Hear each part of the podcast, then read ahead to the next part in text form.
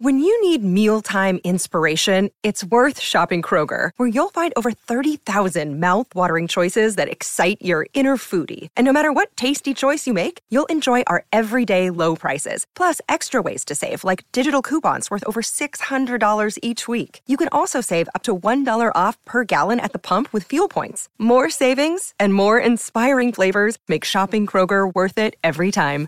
Kroger, fresh for everyone. Fuel restrictions apply.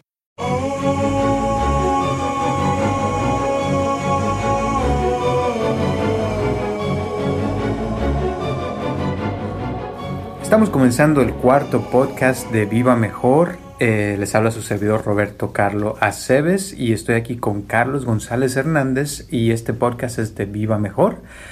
Ah, Carlos, ¿cómo estás? Muy bien, con muchas ganas de contestar las preguntas del público. Ah, qué bueno, gracias.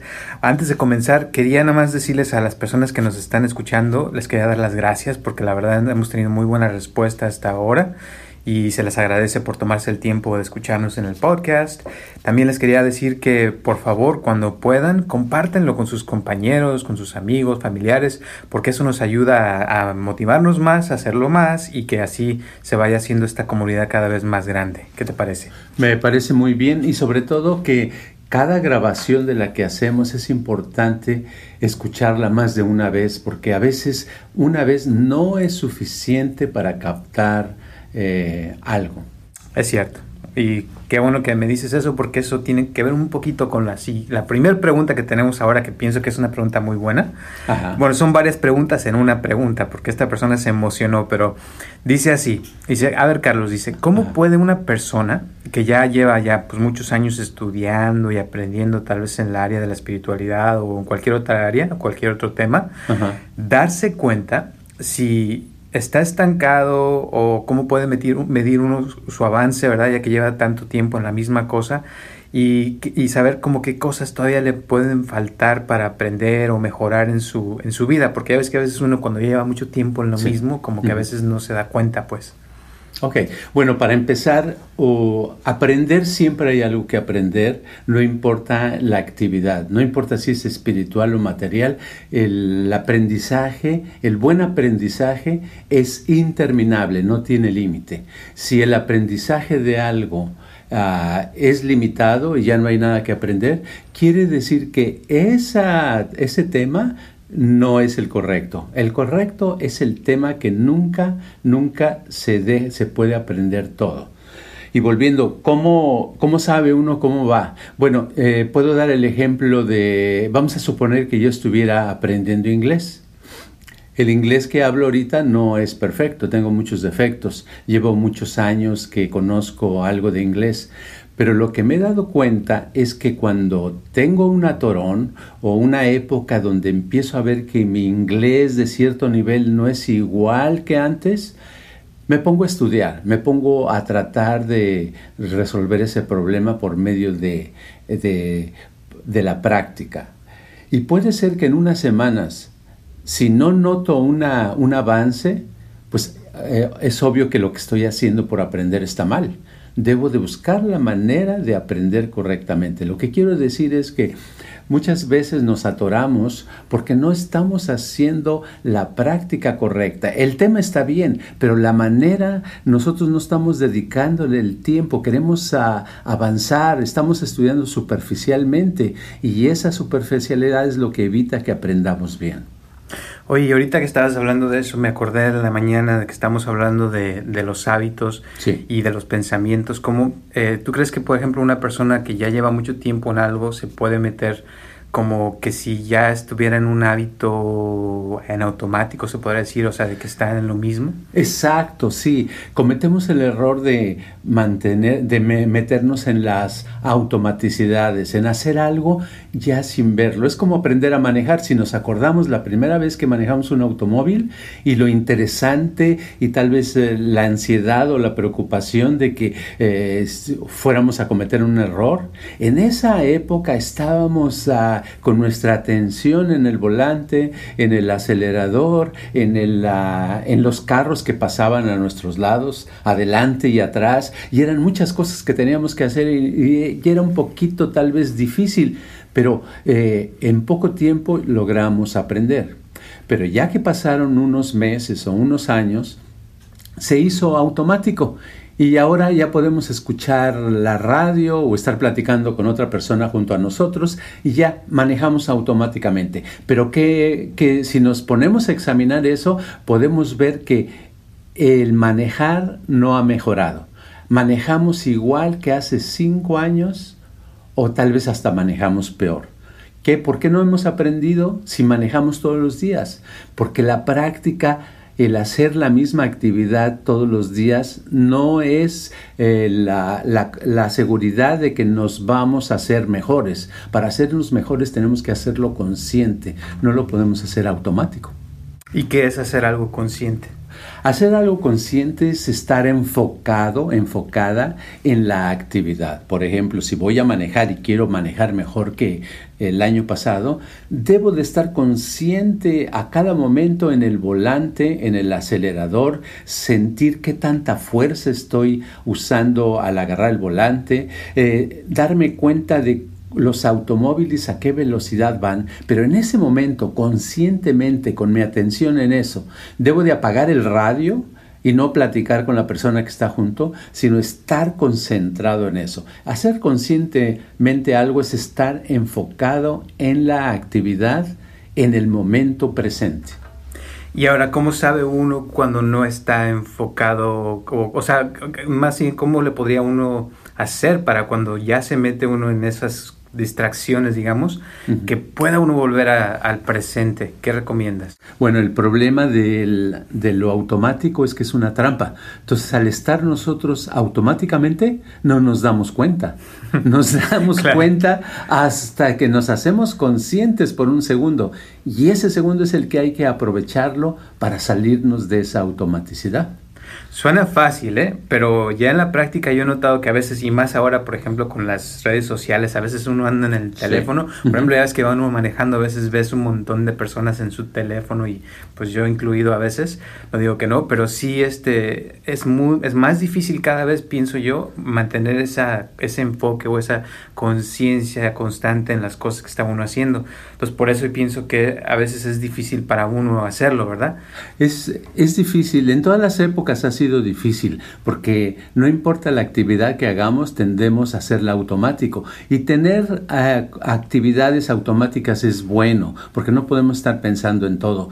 Pero en lo que queremos mejorar, en la actividad, en el tema, en la espiritualidad, por ejemplo, es bien importante hacer las cosas conscientemente para poder avanzar. La persona que no avanza es porque no lo está haciendo, lo está haciendo automático, no lo está haciendo consciente.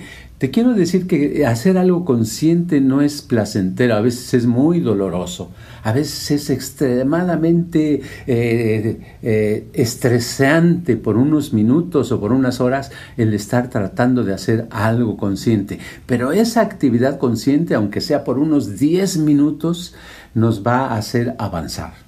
Ok, bueno, eso suena muy padre. Ahora, digamos, por ejemplo, con, volviendo a la pregunta de alguien que lleva muchos años avanzando, si ya este, estás haciendo, por ejemplo, meditación y dices, no, sí, yo estoy en el presente y en el presente, puede eso también meterse en automático, ¿no? Decir, ah, sí, yo estoy en el presente, pero realmente, o sea, no estar en el presente, digamos. Sí, la, la, cantidad de tiempo que llevamos haciendo algo no garantiza que seamos mejores o que hayamos avanzado.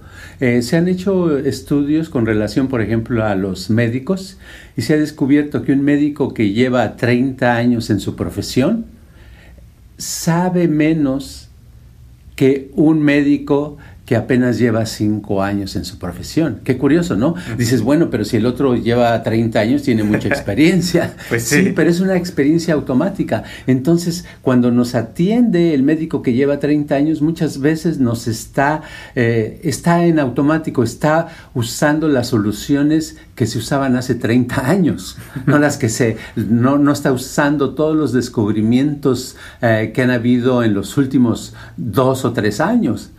Y a la persona que lleva 30 años de médico, también su memoria, lo más seguro es que se haya deteriorado. Entonces hay muchas cosas que no recuerdas, ya se acostumbró a recetar ciertos medicamentos y otros medicamentos que ya no acostumbra a recetar, no los, los, sigue, los sigue sin recetar, no porque no se necesiten, sino porque ya lo tienen automático. Eso pasa, la, el tiempo puede ser a veces el peor enemigo de la conciencia, del avance, del mejorar en una actividad.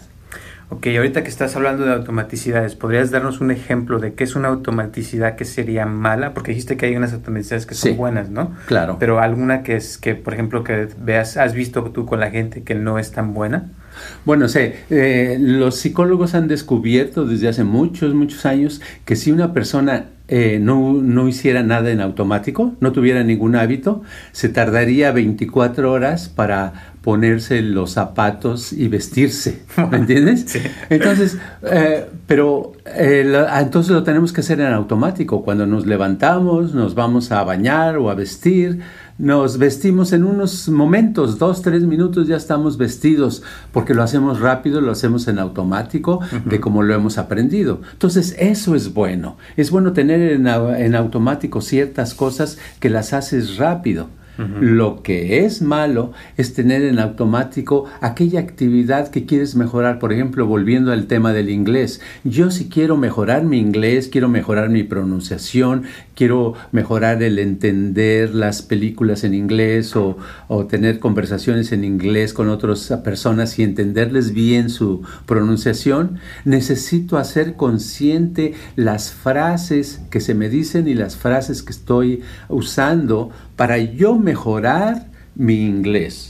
¿Verdad? Entonces, en ese caso es bueno. En la espiritualidad, pues no se diga, si quiero meditar y no lo hago consciente, puedo estar cinco horas. Yo he visto gente meditando por horas y lo único que están haciendo están como muebles ahí casi dormidos y dicen después, ¿cómo te sientes? ay, me relajé. Cinco horas para relajarse, óyeme, se le requieren cinco minutos para relajarse. Entonces, la meditación no es para relajarse, la meditación es para muchas, muchas cosas más. Ok, muy bien. Y ahora hablando de, de, hábitos y de cosas en automático, una pregunta que me preguntaron es que ¿cuáles son los hábitos más importantes en tu vida? Así si pudieras como resumir los más importantes y por qué. ¿En mi vida en lo personal? Sí. Bueno, o el hábito de la comida. A mí me gusta comer, ¿verdad? Pero comer eh, comida orgánica. Siempre comida orgánica. La carne, no utilizo la carne roja, como pescado una vez al mes o cada tres semanas, como pollo una vez a la semana y lo demás pues es eh, vegetales y verduras. Eh, mi uno de los eh, hábitos que tengo es el de dormir mínimo ocho horas y máximo nueve horas. Más de nueve horas nunca duermo, no necesito. otro hábito que tengo es que no pasa una semana sin que yo haya leído un libro. Entonces es como un hábito que tengo. A veces eh, leo el mismo libro, repito un libro que ya leí, lo vuelvo a, releer y encuentro cosas que no había encontrado. No es tanto el estar nada más esculcando nuevos, nuevos, nuevos libros. A veces son los libros que sabe uno que tienen ah, algo de contenido. Ese es otro de los hábitos. Otro de los hábitos que tengo ya muy implantados es que tengo que hacer mi, mi hatha yoga, hot yoga.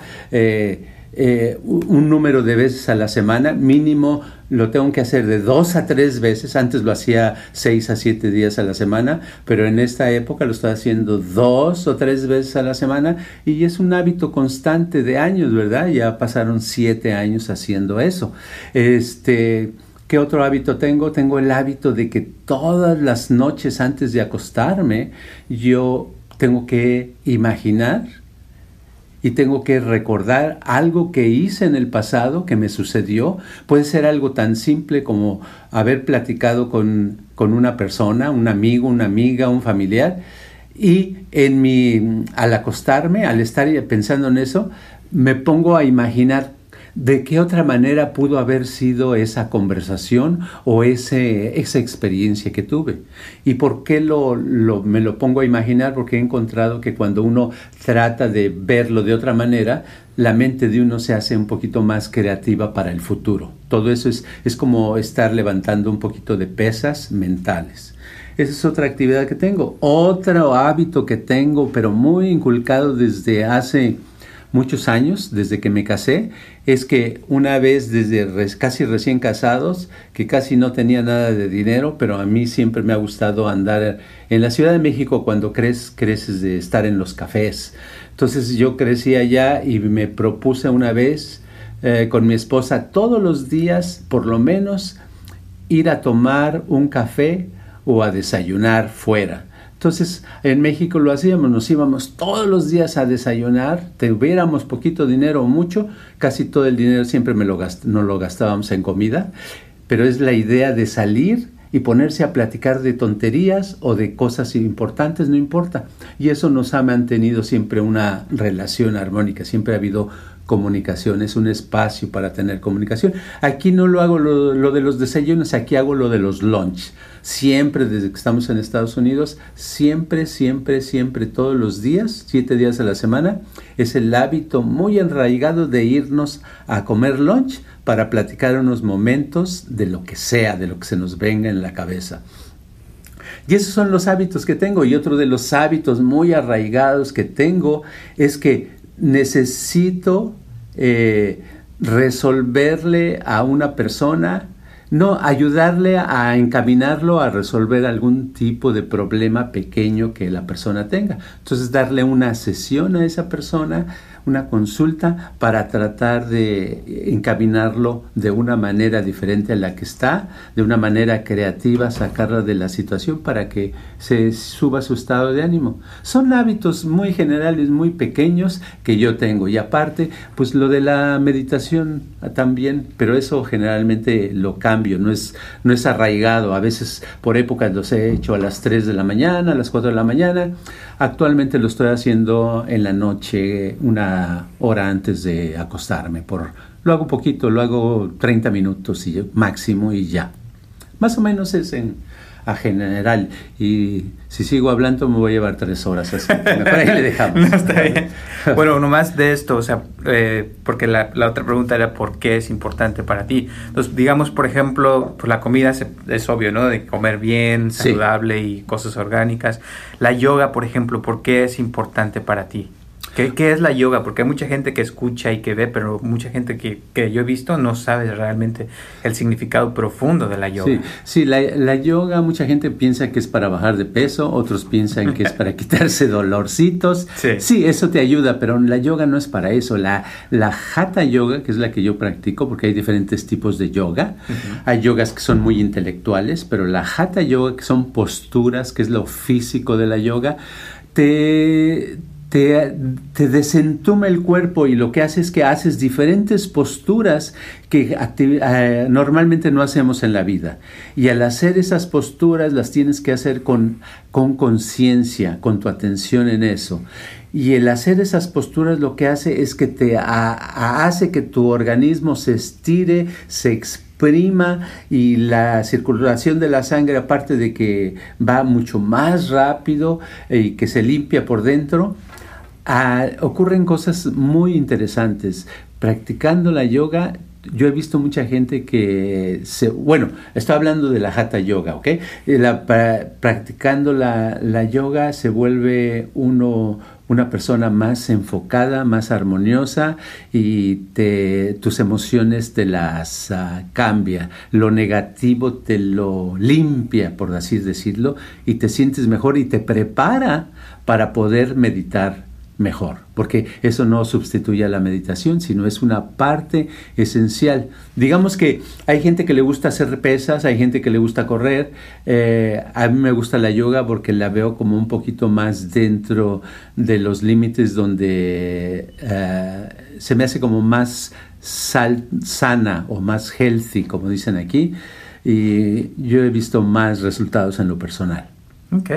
Ahora, otra cosa, con lo de los libros, que dices que no pasa una semana que no leas un libro. Eh, esto tiene que ver con una pregunta también que alguien me hizo, de que cómo puede hacerle para lograr tener más concentración, porque obviamente para leer un libro cada semana se necesita estar concentrado, ¿verdad? Y que si tienes algún tipo, algo como para, para poder mejorar esa área. Ah, caray, yo estoy convencido que la concentración no es algo que se compra en la farmacia y le dan a uno una pastilla. Sí. ¿Verdad? Para empezar. Yo pienso que la concentración es el resultado del interés. Si no hay interés, no hay concentración. Voy a poner el ejemplo. Eh, una persona ve a alguien en la calle y que se le hace muy atractivo o muy atractiva y voltea se clava, se concentra, aunque sea por unos segundos, ¿verdad? Sí. Porque le interesa lo que vio, le interesa. es eso, es interés. No nos podemos concentrar porque no tenemos interés. No tenemos interés porque no ah, sabemos qué andamos buscando o porque no ah, estamos haciendo lo que queremos hacer. Yo he visto mucha gente que eh, le cuesta trabajo, por ejemplo, leer un libro. Conozco mucha gente que nunca ha leído un libro en su vida. Una vez me, confesaba una persona, dice, oiga, este libro, el que usted me, le presté un librito, el primer librito que escribí yo, que se llamaba Yendo a través, hace muchos años cuando lo publiqué, y pues es un libro de pocas páginas. Y lo leyó y dice, fíjate Carlos que nunca había leído un libro, es el primero que leo y me gustó mucho. Ahora, no quiere decir que ese libro es interesante para todos. Lo que quiero decir es que esta persona encontró el interés en esos momentos para leer ese libro y por eso se pudo concentrar y entenderlo. Entonces el problema de, más bien la pregunta es cómo me puedo concentrar, la respuesta sería eh, cómo te puedes interesar, cómo le puedes encontrar interés a lo que vas a hacer, a leer, a platicar, a capinar, a hacer ejercicio, a lo que sea. Muy bien.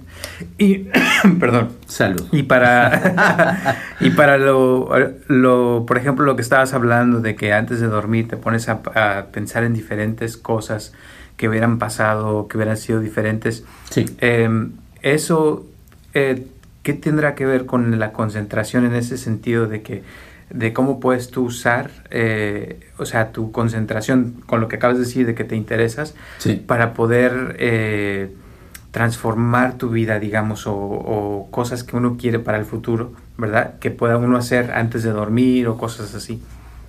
Bueno, eh, voy a dar varias, varias cosas así rapiditas. Número uno, voy a recordar la frase de Buda que decía, somos el resultado de todo lo que pensamos, decía Buda. Buda también eh, dijo, cada pensamiento que creamos, nosotros nos convertimos en eso. En otras palabras, los pensamientos para Buda eran muy importantes. Eso yo lo leí hace muchos, muchos años y me llegó mucho. Entonces traté de practicarlo desde entonces. Y he descubierto desde entonces, ahora, mi vida se ha convertido más bien en un 80% o puede, si no es que 90% mental. Casi todo para mí es mente, casi todo para mí es pensar en ideas, es ah, imaginar cosas, es recordar cosas. Para mí la, mente, las ideas, las imágenes son más importantes que, que esta mesa que tenemos enfrente o que este piso que está debajo de mis pies. Por, eh, por la razón de que he puesto mi atención en eso más que en ninguna otra cosa.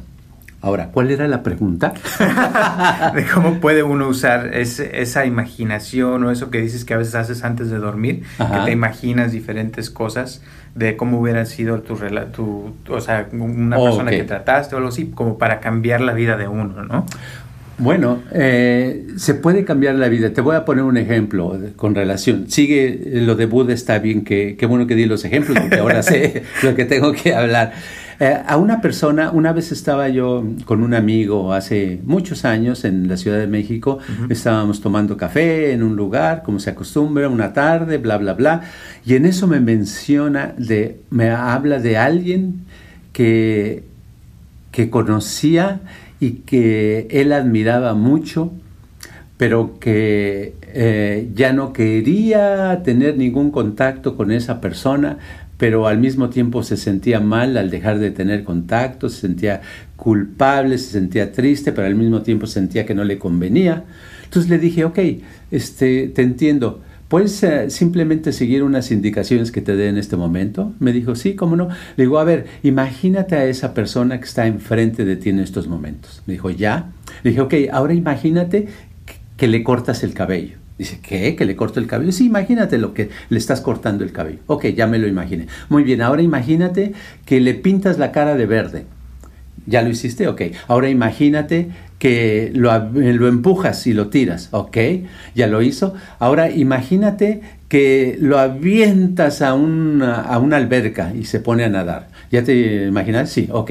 Ahora imagínate que lo metes a un avión y lo mandas a vivir a, al África. Ok, ya te lo imaginó. Ya se lo imaginó y empecé a ver cómo se cambió su semblante y le digo, ¿qué pasó?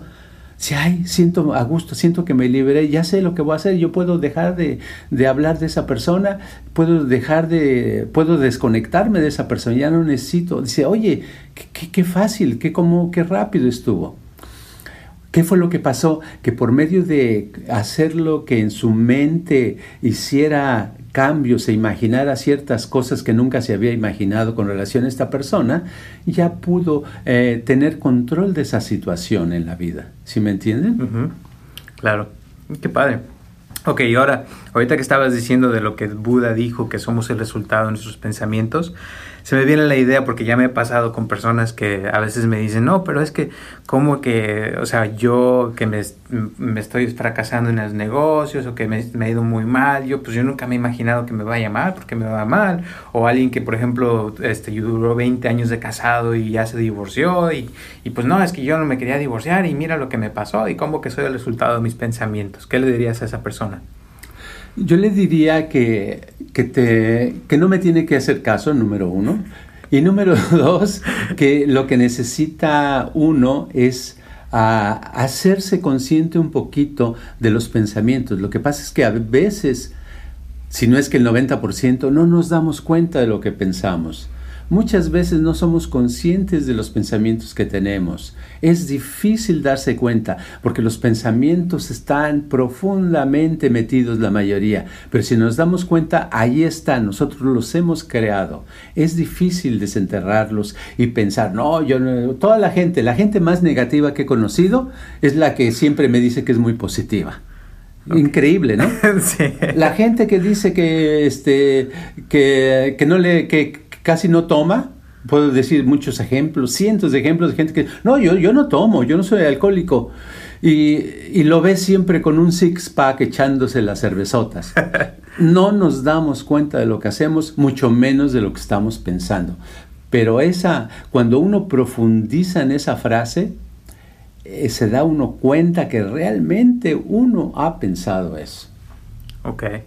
Y una persona, ya la, has dicho muchas veces consciente, que se haga consciente. Y también en tus libros hablas mucho de conciencia. Y a veces me pregunta la gente, bueno, ¿y qué es eso? ¿Y qué es la conciencia? ¿Y cómo se come? Para alguien que no sabe nada, que nunca ha leído, o sea, ¿cómo le explicarías lo que es la conciencia o ser consciente? La conciencia es darse cuenta de estarse dando cuenta. ¿Ok?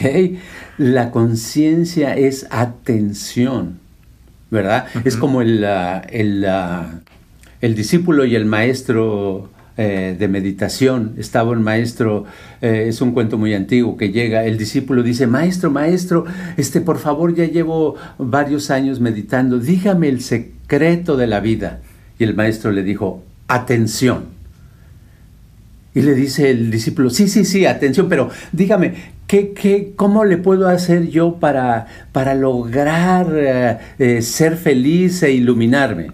Y, el, maestro le dice, atención, atención. Y el, el, discípulo dice, pero maestro, no me está entendiendo, yo lo que quiero es saber que cómo me quito de todos mis problemas, cómo me libero. Y el maestro le dice, atención, atención, atención. Y ahí, termina el cuento. La, moral, la moraleja del cuento es que no hay que darse vueltas por todos lados. hay que tener atención. y eso es la conciencia. Ok, la conciencia es atención. Perfecto, eso está buena. Entonces podríamos ya para resumir, por ejemplo, con la primera pregunta, ¿verdad? De cómo puede una persona que ya lleva muchos años estudiando y aprendiendo en el área de la espiritualidad o en cualquier tema, darse cuenta si está estancado o no eh, y cómo puede medir si está avanzando o qué cosas todavía le faltan por aprender o mejorar. Se podría decir que es por medio de la atención, ¿no? De ver cómo, cómo va, o sea, que ponga atención a lo que está haciendo, sus acciones en ese momento, que lo que piensa si le está sucediendo o no. ¿verdad? O si está consciente de lo que le está pasando constantemente. ¿se puede exacto, exacto. O sea, tener conciencia no quiere decir, como algunas personas dicen, no, es que no era consciente de sus actos por eso lo mató. ¿No? No me refiero a eso, ¿verdad? Sino me refiero a la conciencia, al tener la atención, estar enfocado. Que cuando alguien nos está hablando estemos escuchando realmente a la persona. No estamos con nuestra mente pensando en otras cosas, sino estamos escuchando. Cuando estamos viendo la televisión, estar viendo la televisión, el programa de ese momento, no estar eh, viendo otro programa que no, no existe que cuando estamos manejando estemos realmente manejando, no mandando texting o escuchando la radio o, haciendo otra cosa, sino estar manejando, hacer una actividad y estar en esa. Cuando si estamos meditando, estar realmente allí en ese momento meditando. ¿verdad? Eso es lo, lo, lo, que yo pienso que es muy importante y yo sé que esto es burdo, esto no es popular, lo que estamos hablando en este podcast puede ser que a la mayoría no les guste porque es muy áspero, la verdad, es muy áspero. Pero a veces hay que decir la realidad. A veces es necesario que nos echen un balde de agua fría y que nos vengamos al presente. Hay mucha gente que, que quiere escuchar otras respuestas. Les gustaría decir, oh, no, no importa, tómate un vaso de leche en ayunas y todo, y vas a tener mucha concentración y esto y esto. No quieres, si, no estás avanzando, no estás siendo consciente, no estás poniendo atención a lo que estás haciendo. Estás atorado o atorada por eso, porque no hay control. Yo requeriría que que aunque nos duela, aunque nos haga enojar, nos ponga triste, nos dé aburrimiento, nos demos cuenta que, este, que la atención, si descubrimos lo que es la atención y la conciencia, nos vamos a dar cuenta de algo. A mí, para mí, las, hace muchos años cuando descubrí de que era importante estar consciente de lo que uno estaba haciendo, yo sufría mucha ansiedad, me desesperaba, se me hacía lo peor, se me hacía horrible, me, pero lo hacía, me dolió mucho hasta que llegó un momento que me di cuenta que me dolía porque por mis broncas personales, por mis eh, cosas personales, y así las descubrí. En lugar, en otra ocasión hubiera dicho, no, pues esto, poner atención, yo mejor ya me olvido y me hago otra cosa, porque me duele, ¿verdad? Pero no, el mantenerse poniendo atención, concentrándose, tarde o temprano uno encuentra y salen a la superficie esas barreras, esos obstáculos, esas ideas que no te dejan la vida más exitosa. Ok. Y ya ahorita para terminar, este, una tarea que le podamos dejar a la gente que nos está escuchando para que mejoren su conciencia o su atención, ¿qué les recomiendas? Bueno, casi todo el mundo tiene un celular y casi todos los celulares tienen una, eh, tienen una parte ¿qué le llamaríamos? ¿No es cronómetro? ¿O es como cronómetro? No es cronómetro. Timer, ¿no? un timer, un timer. En el timer yo le pondría a cada hora, por ejemplo, 60 minutos, y lo, pondría para que suene en 60 minutos. Y cuando suene, en ese momento voy a poner atención a lo que estoy haciendo, a lo que estoy pensando y a lo que estoy sintiendo, por lo menos por unos 5 o 10 segundos. Y pongo otra vez el timer y me espero a la otra hora. Y ya después al siguiente día le cambio de una hora, le pongo 30 minutos o le pongo dos horas. No la misma, porque lo vamos a hacer automático y después ya no va a funcionar. ¿Verdad? Lo tenemos que estar cambiando la hora, pero hacer eso, hacernos consciente de lo que sentimos, lo que pensamos, lo que estamos haciendo en ese instante que suena el timer. Ok. Yo pensé que ibas a decir que si tenían celular que lo quitara, que lo apagaran y lo pusieran a un lado para que no se distrajeran. No, ese sería ya el acabose, sería el, eh, el, eh, ya nadie nos escucharía en los podcasts. Así es. Bueno, pues muchísimas gracias Carlos eh, y pues amigos, amigas, les mando un saludo donde quiera que estén. Gracias por escucharnos, síganos mandando sus preguntas, las estaremos contestando cada semana. Acuérdense que los podcasts los sacamos los martes a las 6 de la tarde y los jueves estamos sacando un video con eh, ejercicios y todo en nuestro canal de YouTube. youtube.com, eh, rayita hacia adelante, la letra C de casa, rayita hacia adelante, viva mejor. De todas formas, en la descripción de este podcast ahí se los pongo también para que si quieren poner ahí el link, se suscriban por favor. Pónganle también like a este podcast para que así más gente nos esté escuchando y no se les olvide compartirlo a sus compañeros, a sus familiares, a, a todo el mundo. ¿Y algo más que quieras decir, Carlos, antes de terminar? Solamente que a mí me encanta estar hablando en este podcast porque hay muchas cosas interesantes de las cuales podemos tratar y esta es la oportunidad para compartir con la gente que nos escucha. Gracias. Gracias a ti y hasta la próxima.